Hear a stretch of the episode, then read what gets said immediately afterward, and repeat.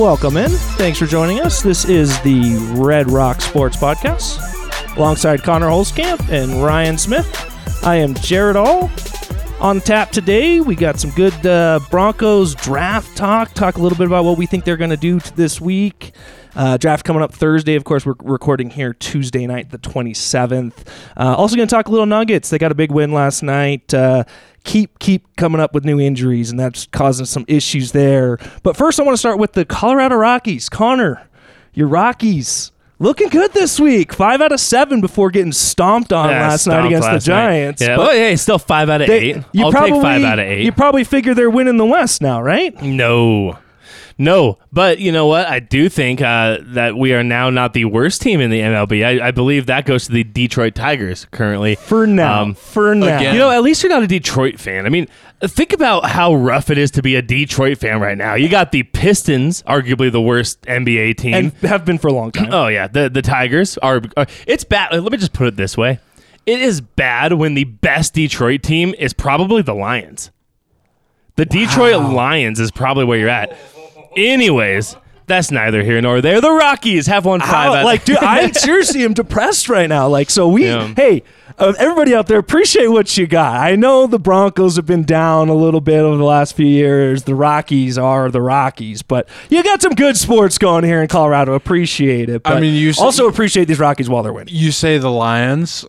Unfortunately, the Broncos are our best team. Oh, get out of oh town! what? What do you mean the Avalanche? They're the most followed team. y- yes, that the most doesn't. follow too. I, I, I guess. Okay, but we're yes. talking about best team. I like the- stand. the, good I, I quality stand sports. corrected. I stand corrected. I'm right over here saying the Broncos, the La La Land, and I'm just Yeah, kidding. I mean- but, but five out of eight, right? Five out of eight is good.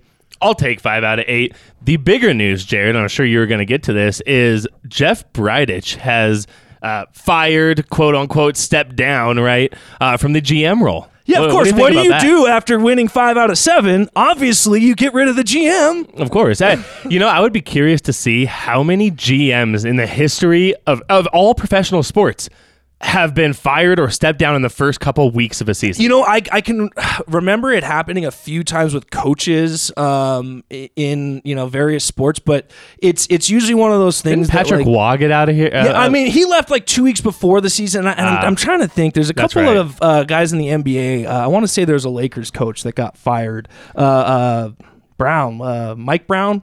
Didn't he get fired like two weeks into the season, something like that, when LeBron didn't want him there anymore? That's, that's kind of the way it works in the NBA. Well- but but this is to me, honestly, I actually look at this move with uh, Jeff Bridich leaving now as I, I think he saw where the, the direction that Dick Monfort continues to run this organization. I, I know Jeff Bridich had his issues with Nolan Arenado, but I think he saw the fact that like this is going to absolutely ruin and wreck the rest of his career if he doesn't get out Oh, from he's under already this. done that himself. But but he's on. This is his first his first go as a GM, and and I think he wanted to get away from this organization. I actually think this is more Jeff Bridich Ah, wanting. see, to I think he got Dick fired. Dick Monfort holds on to guys. I, I think he got fired. You think so? I think so, and, and I've been listening to Nick Groke from the Athletic, uh, as well as uh, Mike Singer, Denver Post. Uh, you know, they all seem to have uh, on good authority, and they're typically pretty right about these things. That the writing was on the wall. That hey, look, you can play out this season as the GM, or you can step down. You know, but we're making moves. We're going to make changes at the end of the year. Um, one thing that uh, you know, I got to give credit to Nick Groke of the Athletic for this really interesting piece of information and good reporting by him. Um, he uh, reported that Dick Monfort was quote unquote shocked at the outrage from the Nolan Arenado trade. Um, yeah, yeah, how? I know, I know. Um, eh, that does seem mind-boggling, right? Do you But- believe that though for a second, I- or is Dick Monfort putting do- that out there? no, I, I do believe it because Nick Groke, uh, I, I trust his reporting I- I'm very not, much. Um, I'm not. I'm not saying that that's not the information that's out there, but Dick Monfort wants No, everybody to no, I- believe that he truly. No, I don't. thinks I don't this, think so because so the rest of this reporting, it, it's really unfavorable on Dick. I, I do not think this is something that's put out by Dick Monfort. I- I- He, uh, so basically, Nick was saying, you know, uh, was saying, hey, if you look at the Rockies' history of, of trades, we, you know, trading uh, Tulowitzki and even getting rid of DJ LeMahieu and, and these different moves, when we get rid of, uh, when the Rockies get rid of a player, what typically happens, and he's been right to his to his credit, he's been right. What typically happens is, yeah, there's a little outrage, people are kind of upset, but then you know what? It kind of just disappears. They sweep it under the rug and and and life just moves on. So I think he was a little bit surprised that I mean, the Nolan Arenado trade was just so atrocious, absolutely atrocious that I think it, it, it's still here and everyone's still talking about it. It's still the story, and I think it caught him a little bit off guard. Um, I don't know if you go. I mean, if you, uh, all you listeners out there, I am sure you've seen it. Go on to any Rocky social media page. Basically, every third comment is fire Jeff uh, Bridich or some other expletive and around not Jeff just Bridich. Rockies too, Or but Dick even Monfort. national national conversations where Rockies get brought up. It's a joke at this point. Well, and honestly, I, I, I don't think it's Bridich himself. Well, I, that was I one, think the problem is Monfort. that's what I wanted to ask I'm you, sorry. Connor, is how much of that trade was Bridich's move, and how much of that mo- trade was, Oh, it was was Monfort? it was it was Bu- bu- Bridich. you think that was a dude? was I mean, so was Bridich just sabotaging on his way out? Is that what's going on here? No, Monfort is making a concerted effort to make Bridich do what he wants. I've always felt that way with with the way Dick Monfort runs this organization. Uh, even when you had Dan O'Dowd here, I mean, you, you don't see the the the change in philosophy so much. It's it's always been run the same way. They don't spend the money on the players. They don't do a lot of the things that I think you know. We'll, we'll get in in conversations in future weeks about what exactly the, what direction we think the Rockies should go in in making a GM hire. Unless Connor, you have somebody off the top of your head that you're thinking. We'll we'll, we'll kind of have some discussions on that in the future but it's always been the same philosophy for the Rockies. And so, I, I, are they going to bring in a guy from the outside that's going to change the way Dick Monfort has run this organization over the years? That's what I think Jeff Bridich failed to do. He didn't make that change from what was happening before he was here. Well, so we're talking about a couple things here. I do not, to answer your question, Jared, have somebody off the top of my head. Um, I mean, hey, let's let's get let's sell the team and have Jeff Bezos come in here and buy it. That would be great. Um, uh, Ah, I mean, sure, I guess. hey, but I just like rich owners that want to throw money at things. If Yeah. you Down owned the with that. Rockies, would you sell them? No, is a rich owner going to see Exactly. any? And Dick is- Monfort's such a fan Is of the Rockies. Jeff. Bezos going to do anything different than Dick Monfort? He's going to see the dollar signs on this team. He's going to run it the same way. Yeah, you know, uh, I want a passionate baseball guy. So, so I think in there's a, cou- a couple things. I think one, um, judging off of interviews from Dick Monfort in the past, and and and also Jeff Bridich, and all the great reporting that's done around the Rockies, I do believe that. Um, Bridich uh, was was the one primarily pulling strings on on building this baseball team, building this roster. Um, I think obviously Monfort Monfort wants to be. He's kind of you know who Monfort reminds me of in, in, in one regard. Now, Grant, I'm not saying they're the same owner, but in a certain aspect that he's a fan of the team. He always wants his hand in the cookie jar. He always wants to figure out what's uh, you know have a little hand in making the roster. Is Jerry Jones of the Cowboys? He reminds me a little bit of Jerry Jones That's a good comparison. where he's not a really a great mind for the sport. He just he's a he's a business guy. He he He a trusts fan. his gut. He's a He huge gets- fan. You know, he- he's a guy that Trust acts with his gut. Um, so you know, I think I think though that Bridich eh, has a lot more to do with this roster construction than maybe you're giving him credit for. I will I will tell you this much. If the Rockies got rid of Jeff Bridich months ago, it is very possible that Nolan Arenado is Yeah. still in a Rockies uniform. Yeah, this is to me the worst possible timing. I, I don't see It's the benefit curious. of making this move now. That's what made me instinctively, Connor, say I thought Jeff Bridich was walking away. He saw the, the blood on his hands and he he wanted to, to rid himself of it. That's kind of how I saw the scenario because this makes no sense if you're going to get rid of Jeff Bridich, do it before he trades away your best player, possibly the best player to ever put on a Rockies jersey. Why let him make that move? It, it, it just it Well, doesn't because make they, sense they were they to were me. strapped for cash. Well, I, I, I don't think it was Bridich's decision. That's that, that's what I wonder. It, it, it was coming down from the top. See, Bri- Bridich, regardless of, I, I guess some of this is going to be speculation, right? Um, you know, it's it's who you want to believe, right? On on how much did Bridich play a role? How much did Monfort play a role? I will tell you this much: Jeff Bridich is the party responsible for that relationship deteriorating and going south. Absolutely agree. Um, so regardless on on you know was he told? I you know I view it more instead of being ordered or or told like you need to get rid of Nolan.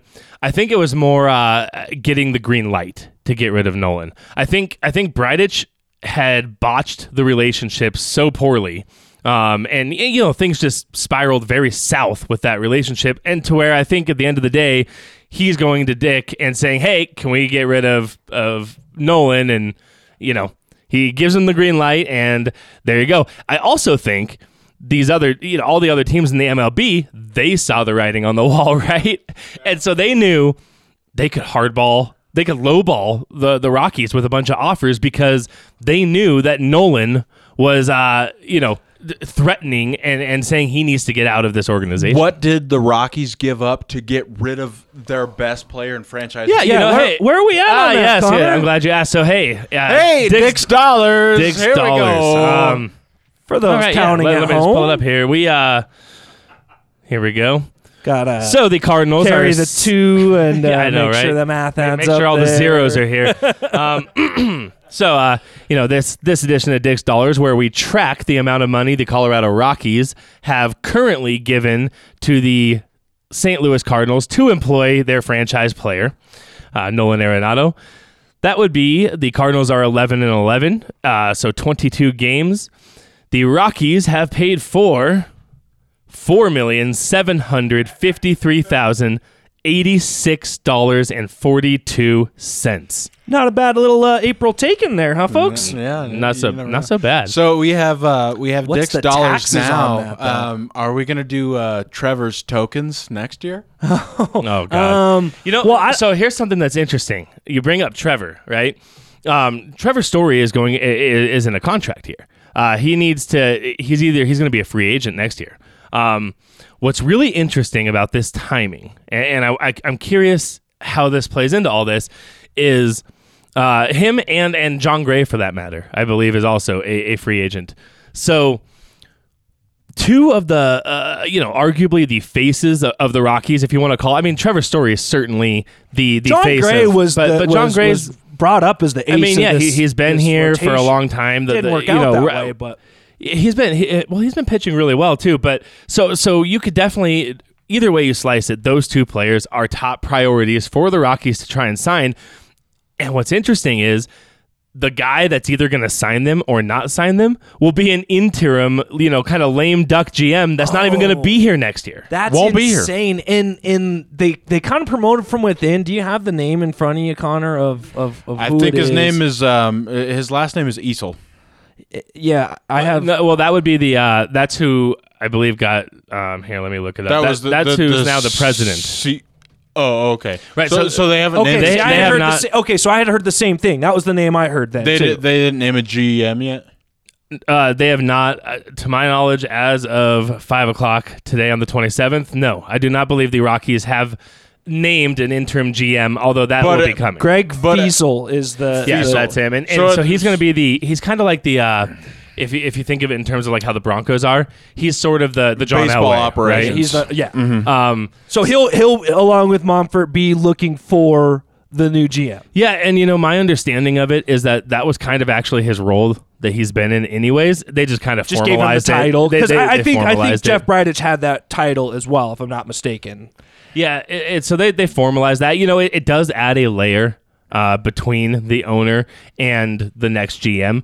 Um, you know, presumably he will be the one that actually names the the new GM, and so you know. But but again, this is uh, Monfort's right hand man. Uh, Well, and, and to be honest with you, so So uh, this is, is, is what drives me crazy is the is, is the fact that they hired a right hand man. Monfort's the problem. Jeff It was Bridich was, a right hand man at one point. It was never Bridich. Nah, see, that's where you and I disagree. Um, I, I think I think they're both a problem. Uh, th- I, I think they're certainly both well, if problem. you're going to bring up that both of them are a problem, yes. we would agree. Well, but- but- absolutely. Okay, but if you if you if you believe the words that Monfort is, is saying, right?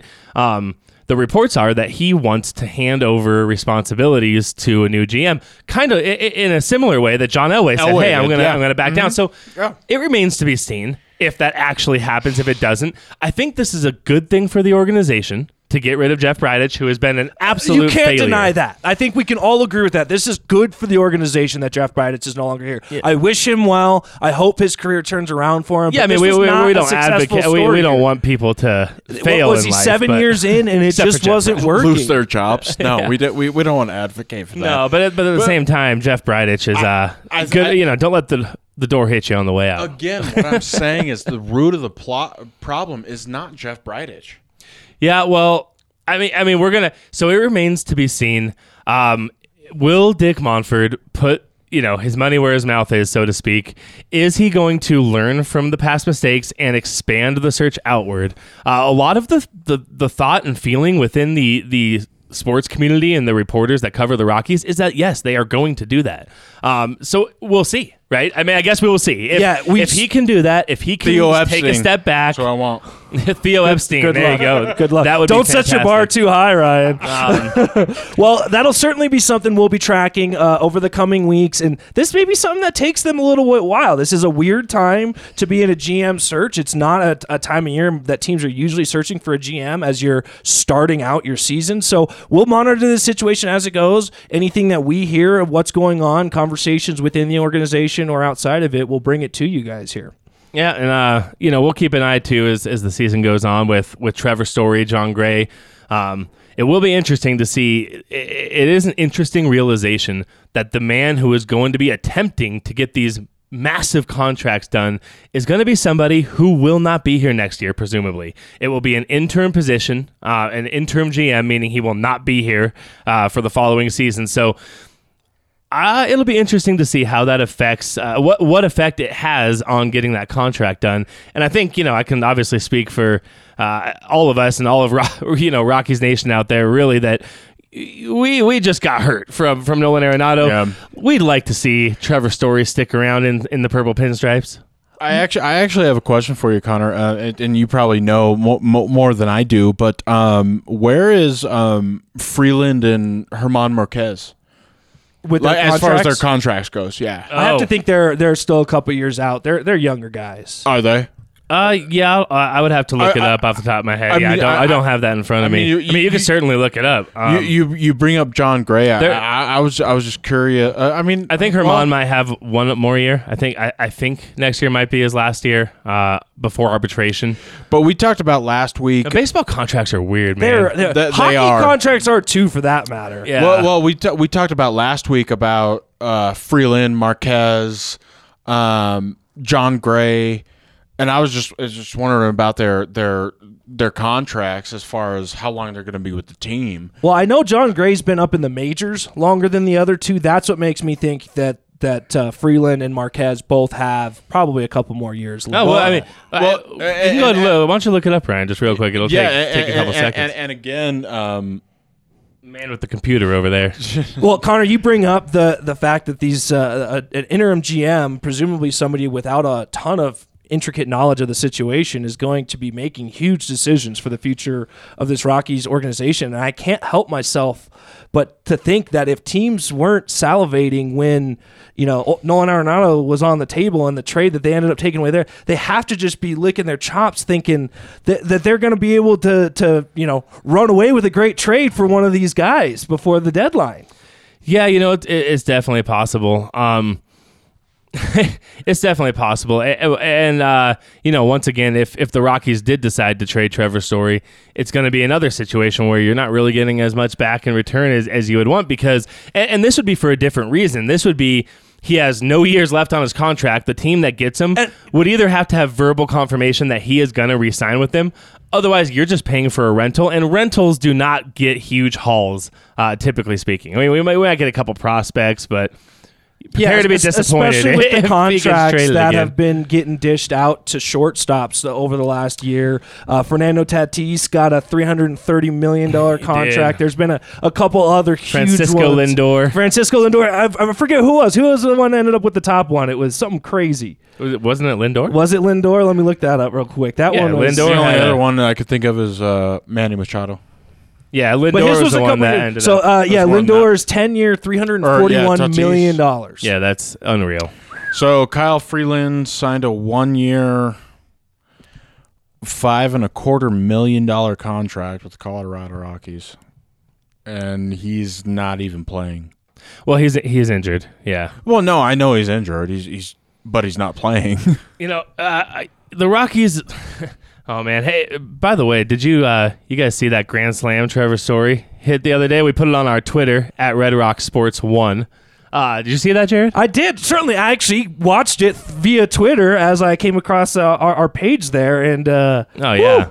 the, the- I, I have to agree with you that I, I think the bat flip was even better than the grand slam. Oh yeah, it's uh. I'm a, I'm I, I want to get for the, bat I want to get the Statcast exit velocity on the bat flip. That, you know, I you know, I, I'm sure I'm sure That's somewhere gonna be out there, tough for Connor, me. you can Um, find that. You know, uh, so Trevor Story had an interview after that game. Uh, you know, that was great to see Trevor Story show some emotion. By the way, uh, did you see how full the crowd appeared uh, in that game? Uh, I, I know they're only allowing 20 some thousand fans in. It looked really full. I got to just say that much. Are But you, are you are you saying people aren't standing in their seats? Maybe they're crowding down in Uh, those. they lower might be crowding down those lower levels. Um, I- anyways, it, it was great. It was great to see Trevor Story have a whole bunch of emotion. Um, you know, this season's been tough on him and the and the rest of the Rockies.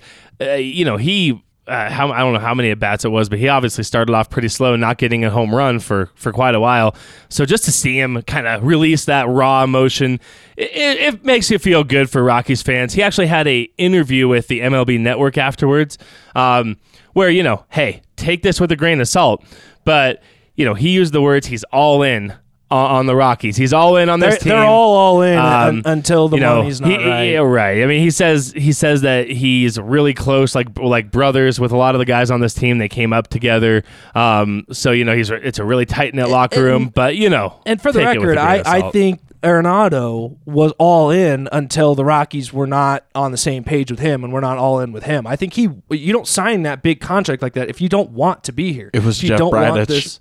Yeah, but I'm just saying if you don't want to be a part of this when you sign that, at least at that time, he wanted to be here. And I think he again saw what this organization has continued to do time and time again and let down the team and the fans as far as putting out a a good product on the field and finally decided I'm done with this. I want to part ways with it. I want to be gone. But I digress. you know I'm that's an interesting thing. Uh, so so again. so there's part of me that well, okay with given the actual haul the Rockies got back for Nolan Arenado.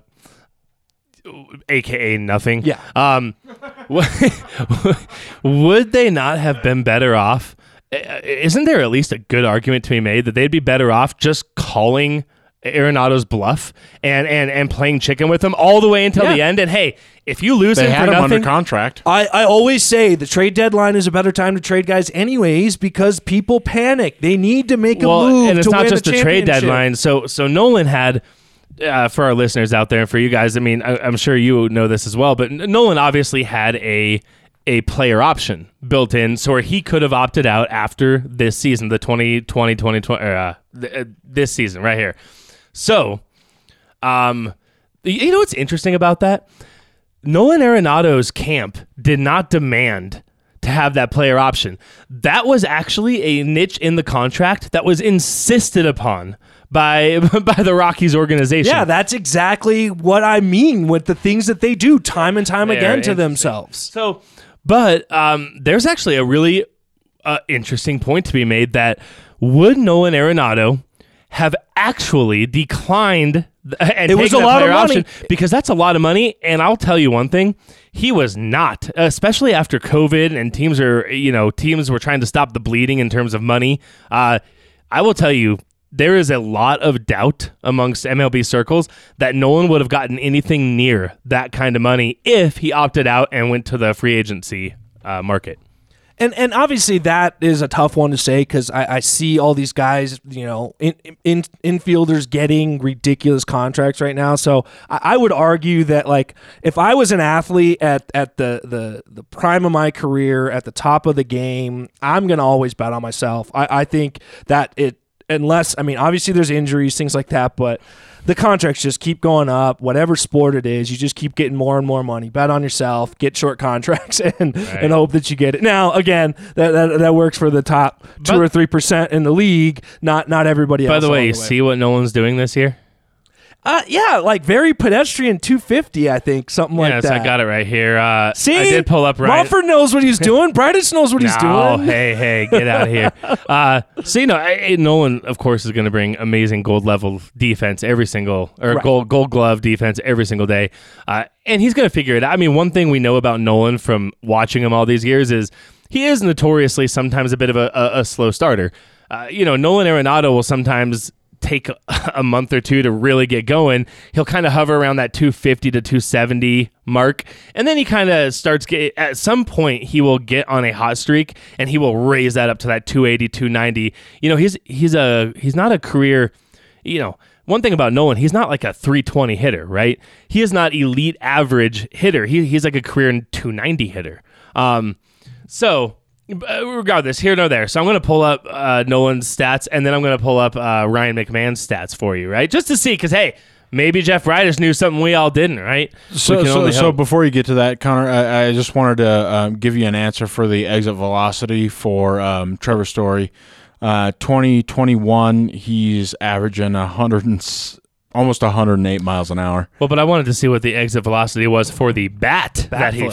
flipped. Oh, That's what I was hoping to find. You tell me if you find that, Ryan, and we'll, we'll be in business. I- yeah, Ryan will be here all night I looking for can't. that. I, I can't find that for you. Sorry. no, you're good. So, so Nolan Arenado this year is hitting 244 with 10 runs, four home runs, and 12 RBIs. Right, 244, 10, 4, 12. Okay, Scrub. let's go to Ryan McMahon. 274, 15, 7, and 13, with a stolen base to boot. So, hey, maybe maybe we could put on our tinfoil caps and get on the Jeff Bridich conspiracy train. All right, Okay, you, you uh, Kidding. Hire him back. You had to go bring, there. Bring Bridich back in. No, bring him back. bring No. him back. Yeah. We want Bridich. Well, hey, we'll, we'll see where this goes. We'll, we'll keep tracking this story. It's obviously interesting timing. Um, you know, organization that clearly has no. It's like a chicken with their head cut off. You ever seen that South Park, Jared, where uh, yeah, the Margaritaville. The mixer where, where they make fun of the housing bubble uh, Yes, crashing, of course, and, of and, you know, and Stan's going around everywhere. Hey, I, I want to return this margarita mixer, and you know he keeps getting referred and referred, and he finally gets to the core of it all. And it, you know it's on, on the Capitol building in Washington, and they're just like, "Uh, yeah, let me see if we can do that for you. I need to go back into I don't know our secret room." He goes back in the back, cuts off a chicken's head. It runs around until it lands arbitrarily on a target. And, and it bail out. That's what we do. That's kind of what it seems like the Rockies organization yeah, is to me. I actually think that that might even be a better approach. Just like a dumb luck approach might actually work. That's out such a good pull. So so you know we'll uh we'll we'll, we'll keep tracking this this dumpster fire for your listening pleasure. Uh, let's get some better. Yeah, gonna better let's move on to a team that is a little bit More more, well run and operated, has made some good decisions over the last few years. The Denver Nuggets coming off of a big win last night, led by their uh, their, their new kind of point scorer leader, Michael Porter Jr. Thirty-one points on the night, seven rebounds, big night for him. Oh yeah, MPJ has been uh real big. He's he's really picking up some of the slack in terms of the shooting. He's not afraid to shoot. That is for he darn is sure. not afraid to shoot. Have you? I mean, uh, okay, maybe this is a little hyperbolic here, but I am not sure if I have ever seen a pure jump shot that looks as sweet as Michael Porter Jr.'s jumper. Ray Allen is a name that comes to Ray mind Allen for me. a- he had such a, a beautiful nice shot, and there's definitely other guys out there. But you, you're right. Michael Porter Jr. is uh, along the best of them. Now, one thing I will say for for MPJ is he really has to be set properly. Otherwise, you notice it a lot of those off balance when he. That's something I think in a- an area of his game that he can improve on. When he's set, when he's facing the basket, it's every shot. It's you don't even have to watch. It's in every time. And, and you know something, um, uh, and, and, and actually, so I have a stat for the week for you, Jared. It actually involves. This will be yeah. This will be a new segment, guys. We're gonna bring um, each week. Connor is, as I mentioned last week in our opening. Connor has stats for days. He, he brings things up that I'm like I didn't even know that stat existed, and and and so he's always enlightening Ryan and I. And I thought we should bring that to the show, and we wanted to hear some of Connor's stats. So each week he's gonna bring his stat of the week. So what do you got for us today, Connor? Well, my uh, my stat of the week uh, for this one involves Michael Porter Jr. So it was an excellent, um, you know, opportunity to get this in. Uh, Jared and Ryan, are you guys aware of what true shooting percentage is? Uh, you know, vaguely. Let's let our, us and the audience know. Yeah, just- bring us just so we all for, uh, understand what we're talking True here. shooting percentage. True shoot. It's an it's an analytic for basketball. Uh, I'm just gonna give you a guess and say that it is how many attempts that are actually made. That would be You normal are- you- that would be field shooting goal percentage. percentage. so so field goal percentage, right? Field goal percentage Maybe I put is that your the wrong field way. goals, right?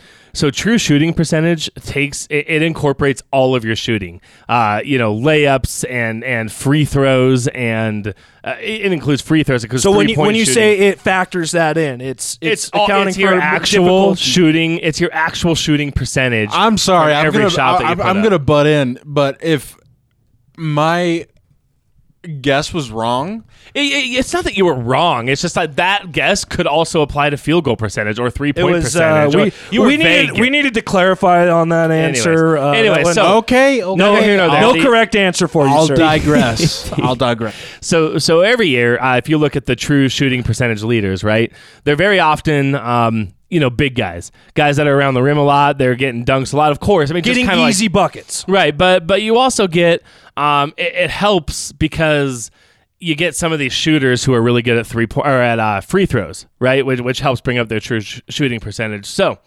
Anyways, it, it's a metric that just says how many shots are you getting in, right? Um, MPJ's true shooting percentage of 66%, just north of 66%, um, is something special. and uh, uh, so if you go and, and you look back at basketball reference and and you go look in the, in the history of the NBA, right, for any given uh, for season bests, right, and you go uh, sort or filter by people with over 65% uh, true shooting percentage, um, there aren't very many three shooters, right? In fact, there's only six people who in the NBA history have finished with a 65% true shooting percentage or above that have averaged more than two three pointers a game. That is how rare that is. Um, MPJ is averaging six three pointers per game, um, which would be the the second most three point attempts per game for somebody north of 65% true shooting percentage, second only to Steph Curry in his MVP campaign. Well, that's a pretty good company to be a part of. It is. And honestly, I really think that, you know, obviously Steph Curry is kind of in a world of his own within the NBA. I think he he kind of really brought back a different era into the NBA again as, as he became dominant. But Michael Porter Jr. has the ability to be on that level of elite shooters with that pure shot that he's got and with his size, with that length. Yeah, that his length ability is- to get up and rise over guys. I think that's huge, and and that's it's it's uh, even more impressive, like you said. The fact that he is primarily an outside shooter, you know, he is Well, more often than not he shoots standing on that seventy-seven percent free throws. Um, so you know, you look at a guy like Steph Curry who's shooting ninety-one percent free throws. That's helping his true shooting percentage bring up a lot. So, so for Porter Jr. to have that level of true shooting percentage, shooting seventy-seven percent on free throws. Honestly, puts him in some pretty rare company. He is a fantastic shooter. To hear Facu last night. I don't know if you guys heard this, but F- Facu after the Memphis game last night, uh, and you know we like Facu Campazzo over here, um, I just feel like I need to edit Yeah. you every time you say Facu. I was like, oh no, oh we're good. sorry, We're should I use his full name? Facundo, Facundo Campazzo. Actually, that Yeah, kind of most- sounds worse. I was gonna say it might sound worse. Uh, you know, in his words, he actually goes last night. He goes uh, when talking about MPJ, he is he's uh, terrible, t- terrible. And he looks to the Nuggets PR guy, goes, "Terrible? Is that good? I- Is that good?" And the guy goes, uh, "No," you know. And he goes, he goes, "Oh, oh, the opposite. He's great. He's a great shooter." He's he's trying to say he he a bad dude. I think Uh, that's what he's I, I think to so say. too. He's trying to get at that. You know, he's obviously you know. so, uh, so uh, just real quick, I want to ask you guys: um, Jokic's MVP. oh yes. Yeah, Uh, yeah. I'm gonna die on that sword, and, and especially I think the way he's been playing. I mean, he had a double double last night before halftime. I mean, he's he's just he's dominating the game in, in a way that, in my mind, I think the the other guys being talked about, I think particularly Joel Embiid is the one that bothers me. Yeah. That he Me continues too. to get brought up in this conversation. He sits out like a third of their games to- Well, to, stay rested, and, and that- that- it's just a joke. That's what I was going to bring up. Is um, they they usually use this this, this term uh, during you know NFL seasons is the best ability is reliability, and Jokic has been there all year. He has. Yeah, you know what, I, though? am not, I'm not sure if he sat out a game. No, he hasn't, and that's a and that's a great point. But but considering we are in Denver, where we're sitting here from with our bias on Jokic, I want to just say it bugs me when the only people who who do talk about Nikola Jokic being the MVP, seemingly in the national media. They always put a caveat by it, like, "Well, he's the only one left that hasn't been injured." You know, blah blah. And that's why I bring So, up accountability, and is because really- that's what they just- do. just but, for but that's what bugs me. I mean, so when you say that, right, as a too. Nuggets It fan, bugs I me too. Well, let me let me put it this way, okay? Joel Embiid, who who I think personally, I think Joel Embiid is the only other player who's having the type of season you could put in the same conversation with Jokic. But he's been injured, right? Everybody else is not does not have the numbers. They're not doing the things that that Jokic and, and Embiid are doing. Nikola Jokic has 53 double doubles this year. That's incredible. Joel Embiid has played in 42 games. That's correct. So you're more likely to get a Jokic double double than you are for Well- Joel Embiid to be on the court. And and the one thing I, one thing I hear all the time is, you know, well, Jokic averages more assists per game than Embiid, and that's it.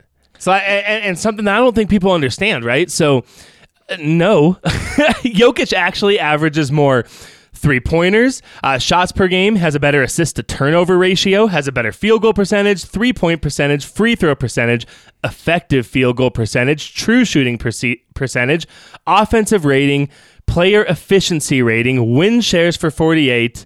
Um, is that the market? Is that the market that he's in? Is that why Joel Embiid is getting so much conversation versus Jokic, or is it is it more his style of play? I think I think there's some uh, some of both there. Um, I think Nikola Jokic doesn't match the typical profile, and I think it drives people crazy. Joel Embiid is is Shaq in, in today's basketball. I mean, he's that type of He's player. a much better shooter than Shaq, but yes, I get your point. Um, Joel Embiid is is an explosive athlete. Right? There's no doubt about it. He he he takes over games differently. He takes over games with his physical prowess, like you're alluding to, Jared. Um, whereas Nikola Jokic is much more finesse. Um, and you know what? It doesn't help Nikola Jokic that he seems to have some of his worst games on the few nationally televised games the Nuggets have actually had this year. Um, but you know, regardless, I, I, yes, to answer your question, I do think he's the MVP, and I think it's his to lose. Um, they are entering the stretch run here, and they just keep winning, Jared. the, the Nuggets just keep winning. And three top thing- guards out. and and Yeah. it's it's a good thing that they do because I mean they're in a weird spot where I, I they're gonna I feel like get stuck playing a, a Los Angeles Lakers if they don't you know they almost gotta like work the system right and just win the right amount of games to position I mean, they themselves away either so from they they that. yeah, right four plays five currently right now. The Nuggets are fourth. The Lakers are fifth. Um, I'll take them. the- I'll, I'll take them. the the not in the first round. you know the Nuggets are, are two games. I think as we stand right now, the Nuggets are two games behind the Clippers for the third seed. So the Nuggets could either catch the Clippers uh, for the third seed. We do uh, the Nuggets do play the Clippers uh, once more throughout the season, um, or actually the Dallas Mavericks uh, are now only two and a half games behind the Lakers. So that's another option. If Dallas can jump the Lakers, then then that would be another. Because I agree with you, Jared. You don't want to face the Lakers in the first round. Um, and here's here's what's interesting. I know Nuggets fans might remember. Um, back when, hey, co- coincidentally, it was uh, when the Nuggets were the third seed and Danilo Gallinari went down with an ACL injury. The Nuggets were very good that year. I, I, you know, if you remember, they had a it. What what's kind of interesting. So they did not have a Nikola Jokic, right? They didn't have an MVP caliber player. So th- just right there, that makes this team elevated above that team. Absolutely, no doubt about that. Um, but if you'll remember, they had that team was predicated off having a lot of depth and scoring options. They had a really good ball movement, a lot of assists, right? And that worked. I think they won 53 games that year. Um, but what happens when you get to the playoffs?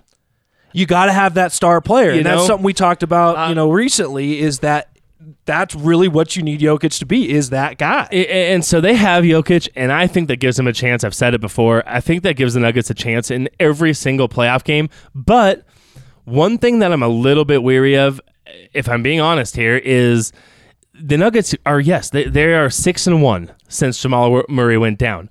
Um, and and and they continue to win even with Monte Morris out and Will Barton out.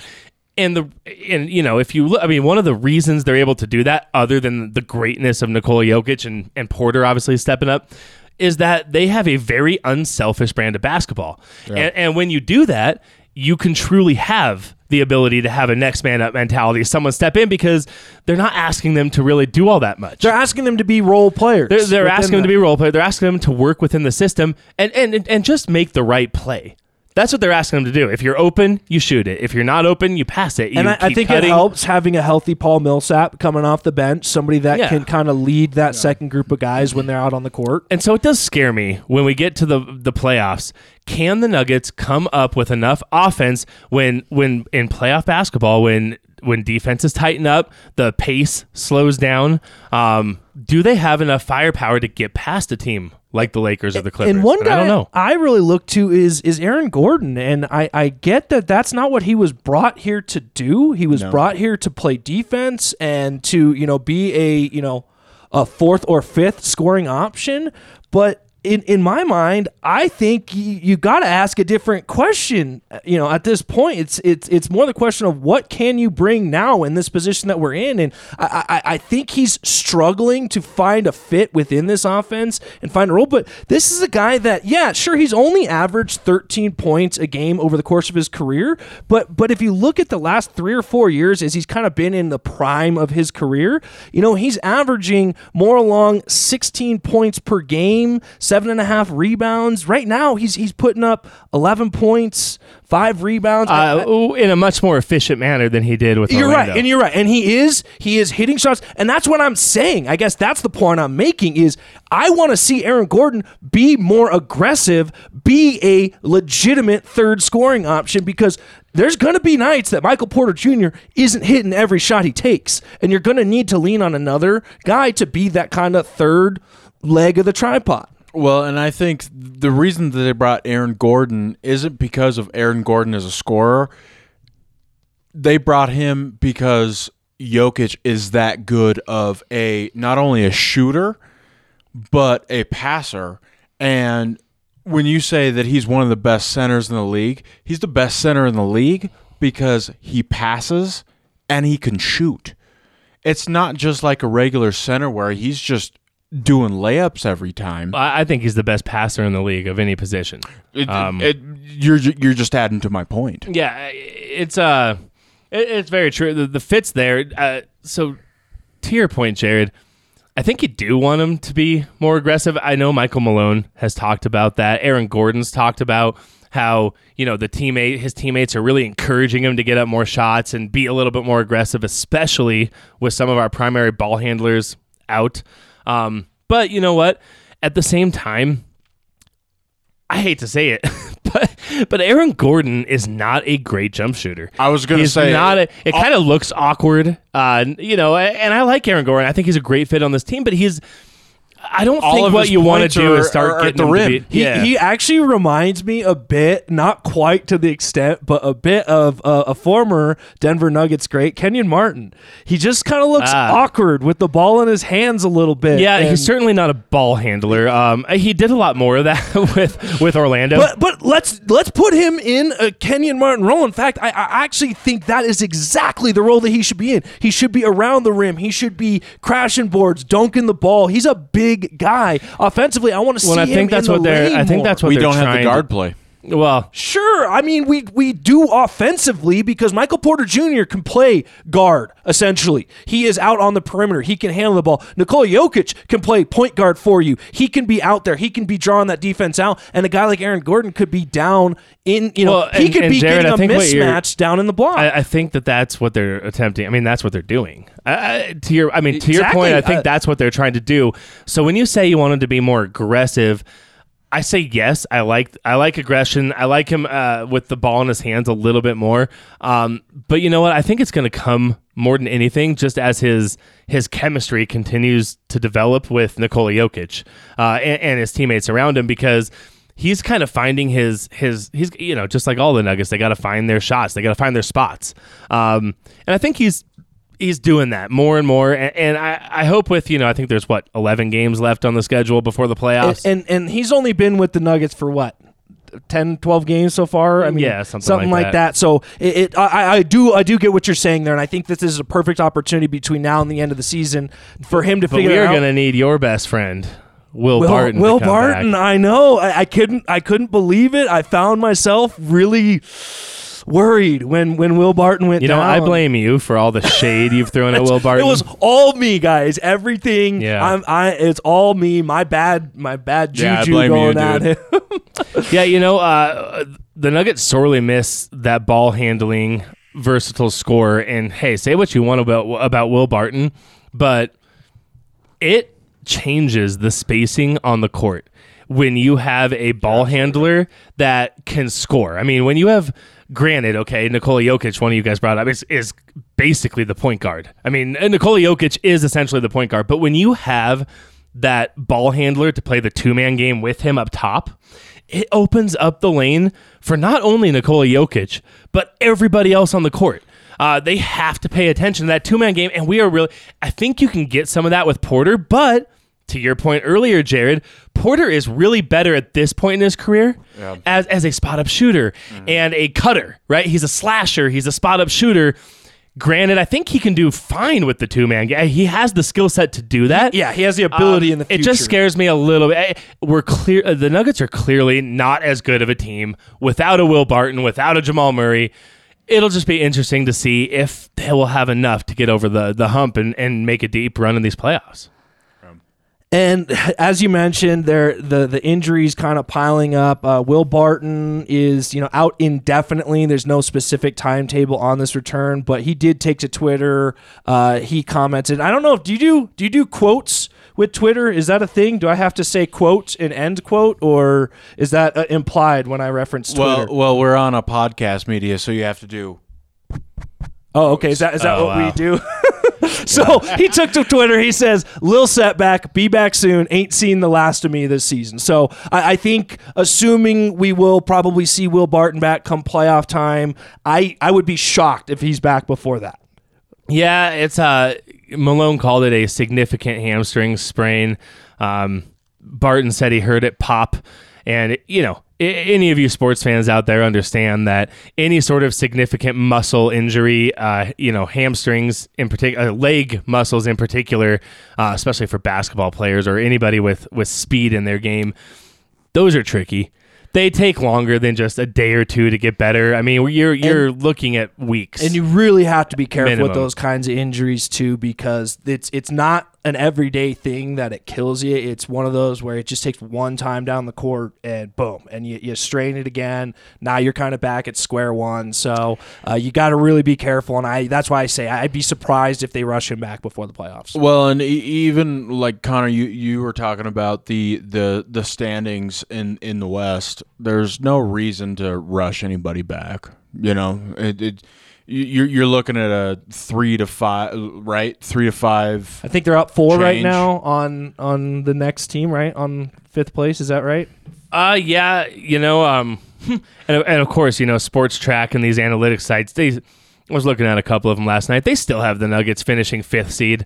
So, so apparently, we're we're four. Uh, Well, the yeah, Nuggets are I'm- 4 games currently, I believe, ahead of the Lakers. If you're Um, three or five, correct, you're, yes. you're you're So the you're- you're Nuggets playing are- the same teams. Well, but so if you think about it, there's 11 games left. That means these quote unquote analytics sites are projecting that what we uh, the Nuggets go at bare minimum. The Nuggets will have to lose four out of 11, and then the and then the Lakers would have to win 11 in a row. Yeah, I mean, I don't see that happening. I I do don't- get the I don't analytics side of it that the Nuggets have been on a tear, winning a lot higher than their percentage, you know, so to speak, would say they should. Be You know, they're probably gonna be- Murray's gone down, but but but nonetheless, uh, the the idea that they're going to go lose, you know, a majority of the rest of their games, I, I I don't see that happening. I think this, if you've watched them the last few uh, weeks since Jamal Murray went down.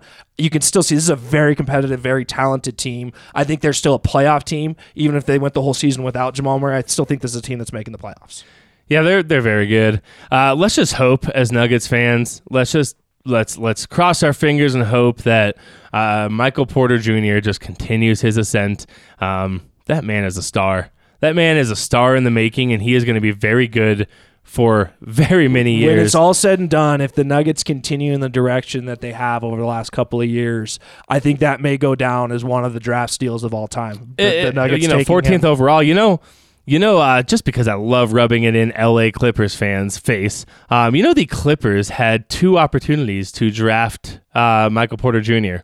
Um, in that draft, and they took two players who are both no longer on their roster. And just just to reference for for those. Uh, okay, wait, hold on. I skipped right over you there. So who are the guys that they took? Mm, man, I don't Okay, you you'll bring that Yeah, up. yeah, but give but one thing I want to mention to the audience out there, for those who, who weren't don't follow the NBA draft, maybe don't follow college basketball a lot, Michael Porter Jr. was thought of to be, you know, going into that season, that college basketball season, he was thought to be like the guy, you know, top five, top three guy, possibly number one overall, and then sat out. I want to say his entire season, uh, his entire freshman Oh, he, got, season he got surgery He had again. back surgery. with, He had back with the surgery. back surgery, and so ev- nobody wanted to touch him with a ten foot pole. Uh, as we've learned with COVID, it only That was be before six-foot his pole. second back surgery, Um, though. Then he got then he got right. drafted and Went got and had a another second back, surgery, but the Nuggets went out on a limb. They were a very talented team that had drafted well. They Uh, traded up to go get him, right? and, and that, you know that I couldn't tell you, but I No. I, I know that um, you know even when he was drafted, a lot of people said if he's healthy, this could be one of the top ten players in the NBA in his future. So I got it for you. Okay, who, who are the two guys that the that the uh, Clippers the took? Clippers. So just to rub it into their their wounds here, um, the Los Angeles Clippers uh, picked Miles Bridges, yeah, that I, I, I don't even know who that is. I don't ever. and uh, Went to Kentucky or something like that. and then they also picked Jerome Robinson. yeah, like I don't even remember these guys in college Um, or anything. So you know, uh, yeah, all, all these all, all these teams are going to be. Although there is one, there is actually there's two teams that are not disappointed that they didn't pick. I, I think if you redraft this draft, uh, 2018 uh, NBA draft, I think Michael Porter goes third. Yeah, they with, go one, two, three. with the possibility of having a higher ceiling than that. He Okay, may, who do you got said- one and two? I don't know the draft off the top of my head. So if I had to redo the draft in 2018, number one would be Luka Doncic. Yeah, okay, Uh, you can't you, know, can't argue that. Can't argue with him. Uh, you know, and then number two, might have a little argument here about this, but I would still put Trae Young as number two. The reason I say that, I, think when it's all said and done, MPJ has every opportunity to rise above that, no doubt, even as early as next year. But because Trae Young has been available and in the games, you know, he went to the NBA Finals last year. Um, and he's he's made an All Star team. I think right now at this point in history, you have to still put Trae Young. as Sure, but I, I would argue that yeah, if you were looking at the longevity of a career, um, Yeah, yeah, you still might. You, might- MPJ might go two yeah. in that draft. So you're looking at you know t- at least twelve other teams who are just scratching their heads and how did we miss that one? um, Anyways, yeah, yeah. Let's let's hope as as Nuggets fans and because that's what it's going to take. I mean, if the Nuggets are going to make a deep playoff run. MPJ has to be special. He can he cannot be a 20 point a game guy if the Nuggets are hoping to make it deep into the playoffs. He has to help replace a lot of that scoring from from uh, Murray. I think we can all agree with you there, Connor. All right, Ryan, we got a fun game we're gonna play, right? Or trivia? What you got oh, for fun us? game. Yeah, so I, I Wake I got, up over there. I got. yeah, you guys are putting me to sleep. um, so we got uh, uh, since the NFL draft is coming up this Thursday. Um, I've I've got um, from 1990 I'm available, by the way, for the draft. for draft. the draft. for uh, What Yeah. position do you play, Connor? Uh, I, I'm down to play anything. So just want to put it out there on the airwaves. Uh, any NFL teams listening, I am officially making myself available. I'm a I'm his, a I'm his, his position is riding pine. Yeah. a yeah. wow. I'm what they call. Sorry, I a, did not uh, mean to derail your fun game here. I'm just, No. I just want to. It's, it's a career opportunity for So- me. I want to make sure that I'm always playing my cards. So, So Connor, you and I graduated from Columbine High School, where um, at Columbine they run a a you know triple option offense. So I started at wide receiver, yes, and um, this is for the freshman team, by the way. No, I did not. have I a big painted my. I, I painted on my the freshman chest team. and They didn't on even the they didn't even call us wide receivers. We were literally called wide blockers. That that was our time. We didn't run routes in practice. We did blocking trees. That's what we had. Yeah, is, is different yeah. blocking trees. That's That's good. that was what we did all practice long. I'm sorry, nobody cares about me. Yeah, and anyways, so um, 13 players have been elected to the Hall of Fame that were drafted in the first round since 1990. Okay. I want you guys to give me. What do you think's fair? Three between the two. Of Okay, you? like and let me get a clarification from you. So Drafted? drafted since 1990 or inducted since 1990? Uh, it, so so so they're Drafted and inducted. drafted and inducted since 1990. That's interesting. So that means a span of what, 31 years? Yeah, but most a lot of those guys are just now getting eligible. I mean, look at Peyton Manning has just become eligible. Well, I There's know one of 13 them. guys, Jared. I do know don't one of what- them. I don't know what else. to Can I tell can you. I give the first one? Sure. I do know one. Terrell Davis. Not drafted Boom. in the first no, round. oh, oh, First drafted round? first round. Oh God. Yeah, drafted first round. Okay. All right. All right. Okay. Um, Interesting. uh, let's just see how many we can audibly come up with here, Connor, because I, I got one or two off the top of my head. Peyton Manning is the Peyton- first one that No, comes to he was mind. drafted before 1990, wasn't No, he? he was 98. Two, 1998 draft was Peyton Manning. He's the same draft as Uh, uh, Tom Brady. Okay. Yeah. Peyton's got to be on So there. Peyton's definitely. Peyton's there. Um, who else inducted in the Hall of Fame? Couple of Buccaneers. Oh, uh, Brooks, uh, Derrick Brooks Derrick, Derrick. Brooks. is w- uh, Warren Sapp. You Okay. already got three. He was Okay. after All right. 1990. What year Okay. was Warren Sapp? 1990 was a long time I ago. guess, yeah, Connor. I know, I know. I- Anybody you watched I- for some play reason in I'm your day, like What- in, in high school and Okay. middle school, yeah. anybody For some you reason, I'm watched? thinking 1990. Like, it, like I guess you Connor's really forgetting think about he's it. old. Warren, now. Warren, Yeah, I know, I Warren know. Sapp was drafted. I in think I 19- want to pretend like 1990 was still last. Warren decade. Sapp's what 96, 95. 95. Okay. Um, boy. Now, now I'm thinking you guys can get all of them. Oh, I How don't many know. ha- wait, how I don't many know were how there? much time we have here. So, 13. so and I've got There three was so 13, far. huh? Well, I know one that's gonna be. Does that Anybody? count? Anybody else for the Broncos that we're Actually, missing? you you won't get one of them. That's that's. for anybody sure. else for the Broncos that we're missing?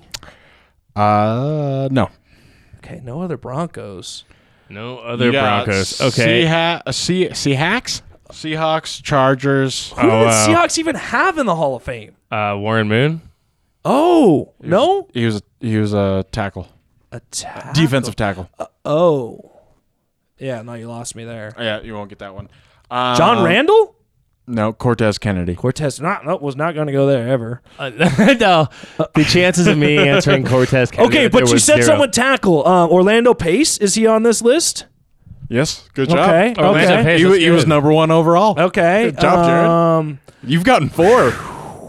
I don't even think I- uh, Connor's spoke at Well, that's, all. that's I mean- what I was gonna guess right there. that's the I, one. I, I had Orlando Pace in my head, and then Jared took it from. well, because everyone wants to think of the quarterbacks, but there's not very many Yeah, first round drafted think of the quarterbacks, that have won Super Bowl or that have No. gone to the Hall of Fame. I mean, like, All right, there- there's uh, you you guys want some hints? Wait, wait, Yeah, hang on, hang on, hang on, hang on. Okay, go ahead.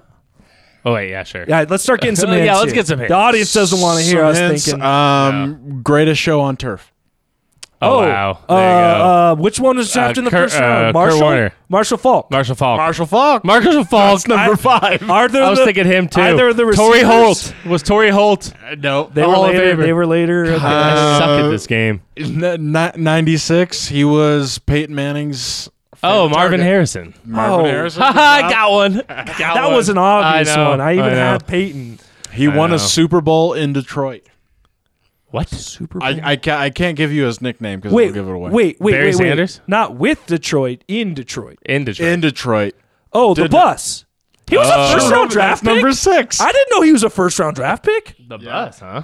There you go. yeah, he was number ten overall. What? Wait, wait, That wait, was- wait, wait. What about? Oh, never mind. Never mind. That's a bad decision. All right, I was gonna say Ray Lewis. 1990. Oh, Ray Lewis. Was Ray Lewis on the there? la- the last one. 1990. He was a linebacker. So it's not Ray Lewis. Ninety. Hmm. Uh, uh, wait. So this is the this is the last one. We've already gotten twelve of them. Uh, the other two you wouldn't get. Oh, okay. Well, what? What? What? who- who's this? The linebacker? Night drafted. So the ones you wouldn't get were Walter Jones. ooh. That's also Seahawks, if I'm not mistaken, right? Am I Yep. thinking the right guy? Okay. Good job, Jared. I'll give you a seven for that one. and Willie Roaf. Is that all? He's also a tackle, right? We missed all the linemen, of course. Yeah. of course. Who knows the lineman's name? Who's the Who's, the linebacker? Yeah. Junior Seau. Ah, Junior Seau. Junior Seau. I actually didn't know he went into the Hall of Fame. I was gonna say he killed The- himself. I was gonna say the, that- the late Junior Seau. I, I felt like that was. yeah, and then you just went little- there anyways. Then he- I felt like that was a little blue. Wait, Yeah. I, how do I get the producer to mute Ryan's mic when Ryan's the producer? I think I feel like he's got all the control in the show here, man. I do. and Connor, what are we even doing? that's here? why we're you're- just that- that's why you're we're just his pawns in this game. All right, I think we need to get on to some uh, Broncos draft talk that was promised in the intro here, and I will never let this audience down on a promise I make to them. I promise that. okay, guys. So just a quick peek. Um, with, when you look at the Broncos roster, I, you know it's funny. We've kind of discussed uh, last week a little bit, and I know the three of us outside of this podcast have talked quite a bit about feeling like we may think the Broncos are in a different spot. I think Connor and I argued we thought we were more of a seven, eight, nine win team, and, and Ryan had a little more of a pessimistic outlook, uh, maybe realistic outlook. I don't know. You guys out there can decide. But Five wins. When I look across the board at the Broncos depth chart, I don't see a ton of holes on the starting roster. I think the biggest issue when it comes to the Broncos is the depth, and like, I, and that's where I think when you look to the draft, that's what you're looking to find is the depth that fills out this roster. I, I see pretty much after the starting lineup, there's not a whole lot there. I, I think offensive line. There, if anybody goes down, you, you really have some issues there, and I think pretty much across the board on the defensive line, looking or the defense in general, but looking at this defensive line, I I, I only know one guy's name that's not a starter, and and that's only because he was drafted last year, and I had to go look up how you pronounce McTel McTelvin Agim, and I still screwed it up. Okay, Agim. Agim. I don't even know if he played a snap last year, so they're thin. The Broncos are thin. Can we all agree on that? So I think that when we look except at for the linemen, they are not thin. well, But um, compared to other linemen, they might be thin. I don't know. I Come wish on. I had that drop. Sorry about that. anyways, So Co- Ryan brought up last week the idea that you know we were talking last week about moving up in the draft. You know, should the Broncos move up to get a quarterback? And kind of Ryan threw a little bit of a curveball of would they be better off moving back, accumulating accumulating picks, be it this year or next year because if you move back you're not taking a quarterback i always like the idea if i can add a pick or two for next year that would allow me to potentially move up into the first round or earlier in the first round to go get the guy that you want I, I start to look at this roster more and more, and I feel like that might be what the Broncos need. What do you guys think of that idea of moving back to say whether it's 15, where the Patriots are, or or further back even than that? well, Jared, you know what I think. You know exactly what I think when it comes to this draft. Trade up and get okay. Let me get you the quarterback. Get scenario. a Okay, so pick number one goes. Broncos. If you don't have a quarterback, you are not going anywhere. Okay, but let me throw a scenario. Let me throw a scenario. Yeah. Lawrence, uh, Wilson, Fields, Ooh, and and throw throw whichever who you think of the fourth quarterback is goes fourth overall. So there's four Trey Lance. Trey Lance. Trey Mac- Lance or Mac Jones, whatever. Let's say all five are off the board before the Broncos get there. It, it probably won't happen. I, I'd have to look into that if that's ever happened in the top ten. That would for be five wild. quarterbacks. It- it hasn't. But let's throw that scenario out to you, Connor. Top five quarterbacks off the board. You're sitting at nine. Do you think they should trade back? Yes, and I will consider that an absolute failure if they get there and five quarterbacks have been taken and they did not trade up. I am all on board. Here's my wish, my my dream, okay? Dreams come true here in Broncos country. I am just hoping that somehow uh, the Broncos find a way to stay at nine and get Justin Fields. That is what I hope happens with the Broncos. I want them to stay at nine, and I want you know I, I want everyone else to go before Hey, him and Connor, and get him. if if you follow national media leading up to the draft, well, first of all, if you follow all the the rumors coming out of national media, no offense, but you're an idiot. Uh, it's a lot a lot of bad information coming out right now. But what everybody out there is saying is Fields is lower on NFL teams' boards than the media has had him through the process, and there's a lot of people thinking that teams have the have Fields as their fourth or fifth guy in this class, which would then again lead you to think he's probably sitting there at nine. So I don't think it's completely out of the question that he's sitting there, and I I don't like the idea of being passive and not going to get your guy, but also if he's just to fall in your lap, um, I'm not going to fight that. I, I, I think that you'd be very happy if you could sit tight at nine, not have to give up any extra picks, and you still land at Justin Fields. I think that would absolutely be a best case scenario. Uh, that's who that's who my guy is that I, I particularly like this draft that I think the Broncos could reasonably get. Um, but you know what? Uh, I am not going to be uh, upset or opposed if I see the Broncos move up to fourth and get a guy like Trey Lance, or they move up and get Mac. I mean, I mean Mac Jones. I, I don't care. Here, here's the reason. Granted, you better be right. it's going to take a lot of capital to get up there, but but I am going to be excited over that because I am so set that you need to have a quarterback in this NFL to to really have any chance at winning a Super Bowl. And if the Broncos were to trade massive draft capital to move up to fourth and grab a quarterback, that tells me that George Paton and his staff are confident that that is their guy. I would love to see an aggressive move like that because it tells me that is their guy. They wanted him and him alone. Uh, I feel a little bit more confident with a with a move like that than I even do with even picking Justin Fields at ninth. Isn't that You weird? know? Isn't that weird how how as a fan you really do feel that like they they saw a guy, they targeted him, they went and made sure they got him. I would love to see you, it. you know when you, you listen to some of the comments that um, Kyle Shanahan has made, you know, reading between the lines and some of the things he has said. I mean, yeah, it, it's obvious they they had one guy that they felt three is what it took to get there, and they went out and did it. And and you can appreciate a GM and a coach being in sync Oh, and making that decision. So I can agree with you there, and I can get behind the, that idea, um, regardless of what I may feel about the quarterbacks. You know, I'm somebody who who likes to follow that process. I would never consider myself a scout by any means. I don't watch film on these guys. I watch a lot of football, and I've watched enough uh, draft coverage over the years to almost like you're playing the odds game with it, and and some of the things you see and hear from guys, and I, I really think Justin Fields can be a star. Uh, I think that the other guys you know, could prove me wrong, but a Trey Lance or a Mac Jones scares me in that position because I think you could be taking on a uh, a, a Sam Darnold, a Jared Goff, uh, Carson Wentz situation where Josh Rosen. Josh Rosen. I mean, but but at least Josh Rosen they got out out of that quickly. I mean, these other guys, it's like That's Hey, because Car- Carson They were- Wentz played at an MVP level. Yeah, and then he a got a year.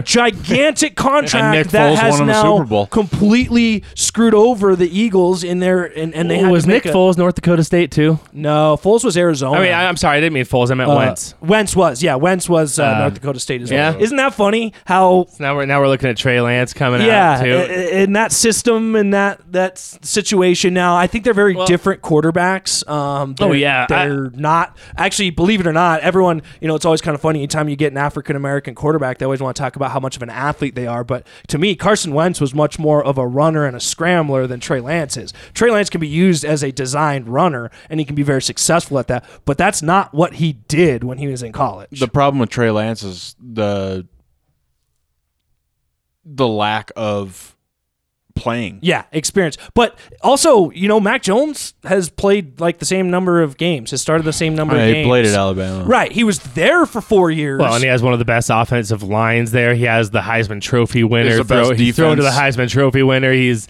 I, uh, don't get me wrong. I mean, I, I, I mentioned it last week. I'm always you. skeptical when it comes to these But big you star, gotta go big do it. school. You gotta grow a pair guys. and you gotta go make a move. You gotta find your Yep, that's what I say. it. I, am all for I'm quarterback. 100% Hey, if the if, if the Broncos come out of this draft with a quarterback in the first round, I am thrilled. I am happy. I don't even I don't care who it is. I, mean, I don't care who it is. Hey, here's the thing: is hey, you say you're not a scout. I'm not a scout. Ryan, are you a scout? Hell no. Okay, you're not a scout.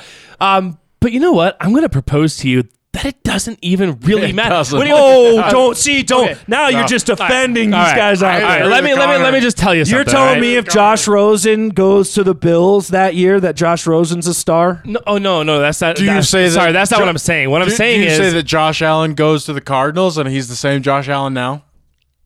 No, because you're right. Well, there is certain let, level. let me that. explain myself You're because right. that was uh, maybe I, Okay, I yeah, I may have I might have just well, and I might have just misspoke. What, what I mean by that is that, um, t- to a certain extent, trying to trying to scout and identify quarterbacks that are going to be successful in this league, you are throwing darts at a board.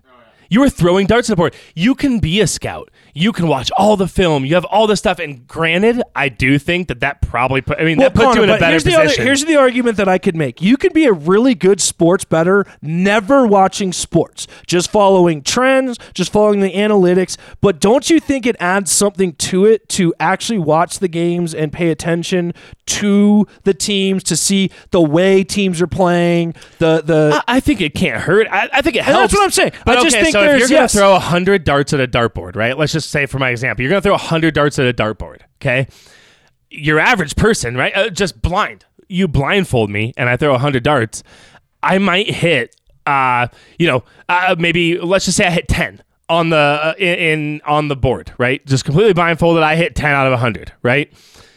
if I like know a little bit more about about this draft, if I'm watching the game, if I'm doing all this stuff, yeah, I might hit 15. And that's a huge huge advantage, but it's still a dart. At the end of the day, it's still a It's dart. still a dart. Actually, And- that's and- one of the best analogies I've ever. Because you're right. Because having that knowledge, I mean, I, I look at a situation with, um, you know, every year there's gonna be what four or five quarterbacks drafted in the first round, and most years two or three of those guys turn out to be really good. Some years four or five of them turn out to be good, and some years none of them turned out to be any good. So I think that's where when you recognize a draft like the draft when Patrick Mahomes comes out, when Deshaun Watson comes out, and teams were making huge jumps to go up and get who they thought their guy was. I think there's something more to that than just throwing darts at a dartboard.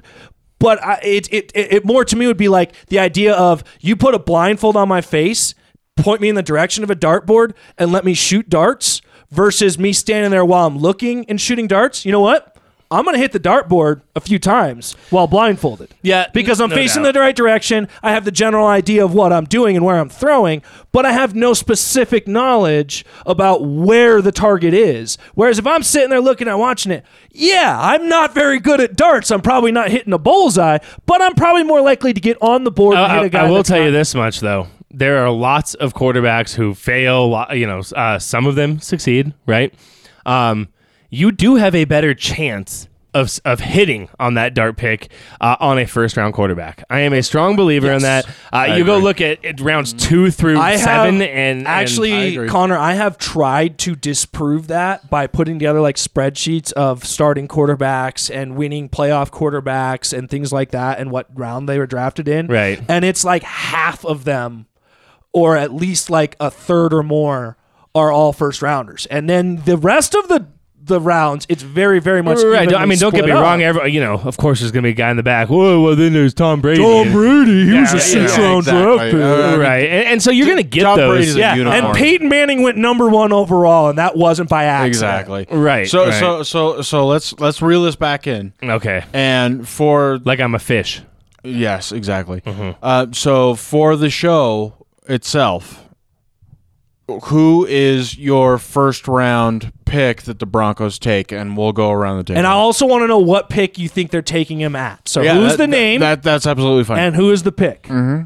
Okay. All right. Connor, you want to go first? Sure. I got Justin Fields at nine. At nine. You have them waiting until nine to take him. Yep. Okay. I, I have him. Uh, I think I, I could see that happening. I could see. I could see the Broncos wanting to move up to go get Justin Fields. Um, but then you know, I just reading think George reading Paton's the smarter than that. seeing- I seeing that and, and here's here's my argument with that is unless he's the fifth quarterback taken, I, I think four quarterbacks go before nine. I truly do. When you look at some of the teams that are sitting there and the, and what they want, I look at a team like the Falcons. I wouldn't be shocked for, if they go take a quarterback. It would wouldn't actually either. make a ton of sense for them to guy, grab a guy like Trey Lance that maybe needs a year or two to develop. You you wait out the rest of, of Matt, Matt Ryan's Ryan. contract, mm-hmm. which is untradeable right now, and and they're by the way in a very bad cap situation to the point where they're throwing Julio Jones out on the trade market so they can clean some cash off their hands. But but but that's n- neither here nor there. But They I wouldn't be pay the other surprised. team like the Rockies do.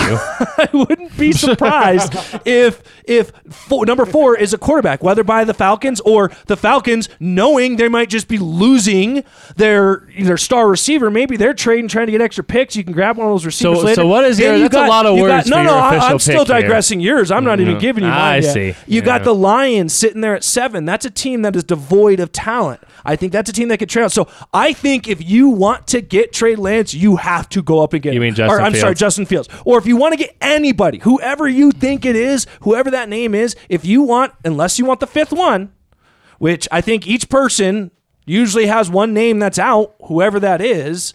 Maybe maybe the fifth one there is still the one that you want, and you can get him at nine. But to, to the point you were making earlier about being passive, about not going and getting your guy, I think to let the fifth one fall to you and we'll take whatever's left, that scares me. And so I hope if they do go get Justin Fields, I hope they're ready to be aggressive because I don't think he falls to nine. Yeah, and if they don't, then I want them to get any other quarterback with that first pick. I literally don't care. I want Connor a is first on the round quarterback. I Okay. want a first round quarterback, Okay.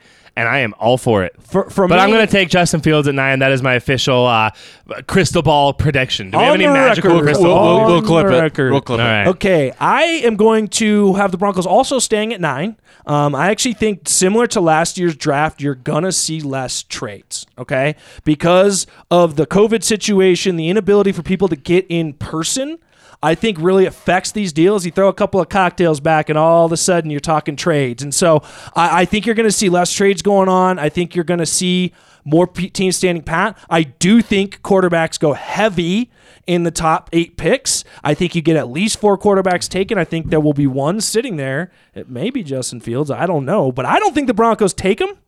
I think they're going to go with a best player available approach. And I think one of the absolute best players in the draft is Micah Parsons. I think he is the unicorn of the inside linebacker position. When you look at the depth at inside linebacker for the Broncos on their team, it's not good. They have no, that's, I think, in fact, one of the few starting positions that I think they absolutely need to improve Yeah. going into the season. And when you look after Micah Parsons, there's a lot of good players. Okay, there's guys like Jeremiah Owusu. I'm not even going to try that that last portion of that last name, the hyphen. Kamoro Owusu. Oh, there you go. Okay. Uh, Jamin Davis is a linebacker from Kentucky that is uh, more of a coverage guy that he's been talked about a lot. But the list goes on and on. There actually are quite And a so few. then you do what? You just hope you get your quarterback next year. Uh, yeah, I think I think if anything, I actually don't want the Broncos to take at nine. I think they will. I don't want them to. I'm really, really on Ryan's train here. I think you trade back. If I can get to that 15 to 20 range, I still grab one of those linebackers, or maybe I'm talking taking the top offen- uh, offensive tackle left. Maybe I'm taking one of those top cornerbacks. There's three or four cornerbacks that are being talked about. Might in be the an edge round. rusher available So, back there too. yeah, I thought about that too, but I mean, like Von Miller might I- be his last year I'd actually okay, and there is a good point to that that this could be it for Von, and you always want to have that depth. I think the Broncos have proven that, but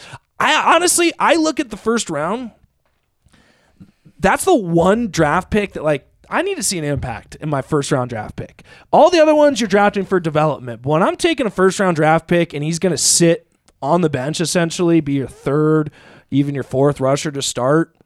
I just don't know how that, that kind of sits wrong with me. I think even if you were to draft, uh, you know, one of these cornerbacks or one of these offensive linemen, I think you find a way to get them on the field and they're more productive for you early on in that contract. I wouldn't be upset though if they go edge rusher. Pretty much, I'm okay anywhere on defense. I think if they don't go quarterback, I would like to see them trade back. If there's any way you can gain yourself an extra first rounder next year, that's a So, best case. so what scenario. is your official prediction, Jared? I, I am taking. I already said it was Micah Parsons Right, at right. nine. Right, hey, I just want to make sure I clip in want this. what I want them gonna do is is trade back. Okay. Accumulate picks, extra right. picks. Try to get try to be able to set yourself up for next year if and when you decide Lock is not your guy officially, and maybe you got a new head coach and may got a lot of other changes too. You uh, usher in a new quarterback at that point.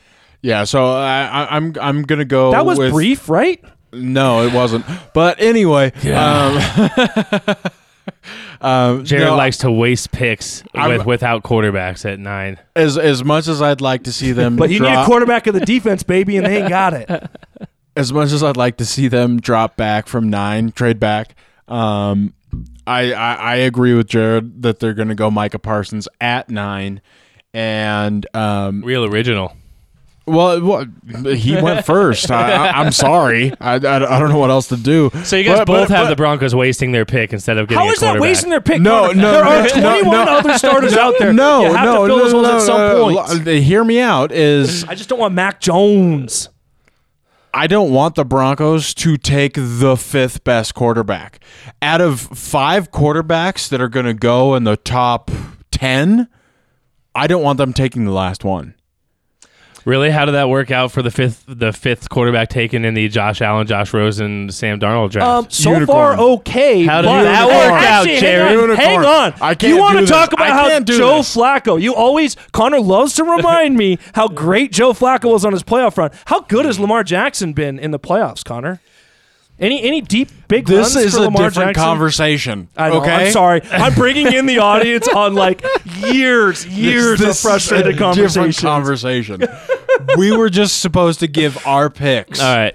you So see just- what you've just, done. uh, Micah Parsons. Don't you see what times you've done? two. Ryan? So so and so I, I'm getting up for uh, any quarterback. I'm, I'm getting Justin Fields, uh, and you guys are wasting your draft pick. So just we're gonna put it on record as that's what's happening. Um, for the record, in my world and scenario, uh, Justin Fields is not available when the Broncos pick. Ah. Me too. Ah, ah. Yeah, and I he's- don't want Oh, Trey so Lance. the way- I have- so in I your don't want Trey scenario- Lance. Okay, you Does want he me go to uh, three? Does- uh, does uh, Justin no, Fields go I'm going to three? give you my my top. Who who's picking five? I think the Bengals are five. Before we get out of here, I'm going to give you my top five real Mm-hmm. quick. This is off the head, just throwing numbers out there, names out there.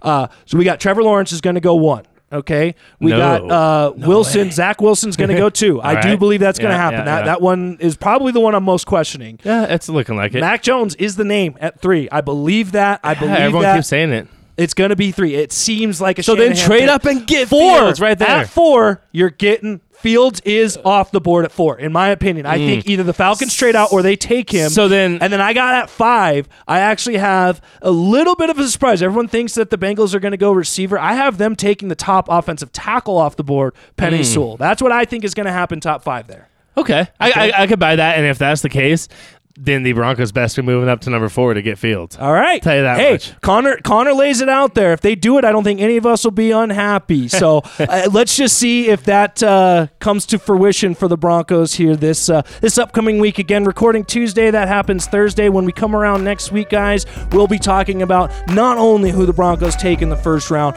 but all the rest of their draft picks, along with all the other news coming out in Colorado sports. Once again, this is the Red Rock Sports Podcast. Thanks for joining us. Have a great week.